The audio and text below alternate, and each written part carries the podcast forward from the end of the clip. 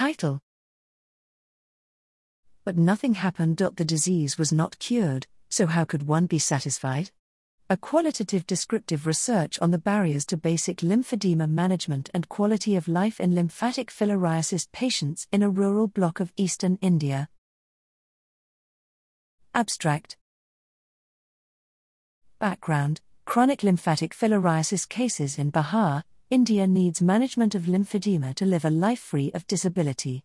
For the patients who have recurrent attacks of acute dermatolymphangioadenitis, ADLA, WHO has recommended simple home based measures that include maintaining hygiene, skin care, and limb movement. But patients in our rural practice area are unable to adopt them, resulting in vicious cycle of ADLA attacks. So there might be multiple realities from the perspectives of patients and healthcare workers which are unexplored. We deemed a qualitative research best suitable to identify the barriers in practicing home based lymphedema practices, which are adversely affecting the quality of life. Methods The qualitative descriptive study was conducted in two villages in the rural field practice area under a tertiary care hospital in Bihar. We purposefully selected 10 participants, including patients affected with lymphedema, their caregivers, the grassroots healthcare workers, and the block health manager.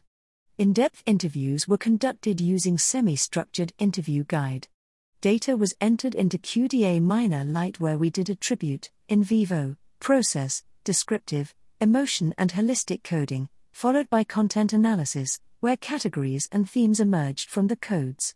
Results Three themes emerged, namely inherent nature of disease, patient related factors, and healthcare system related factors.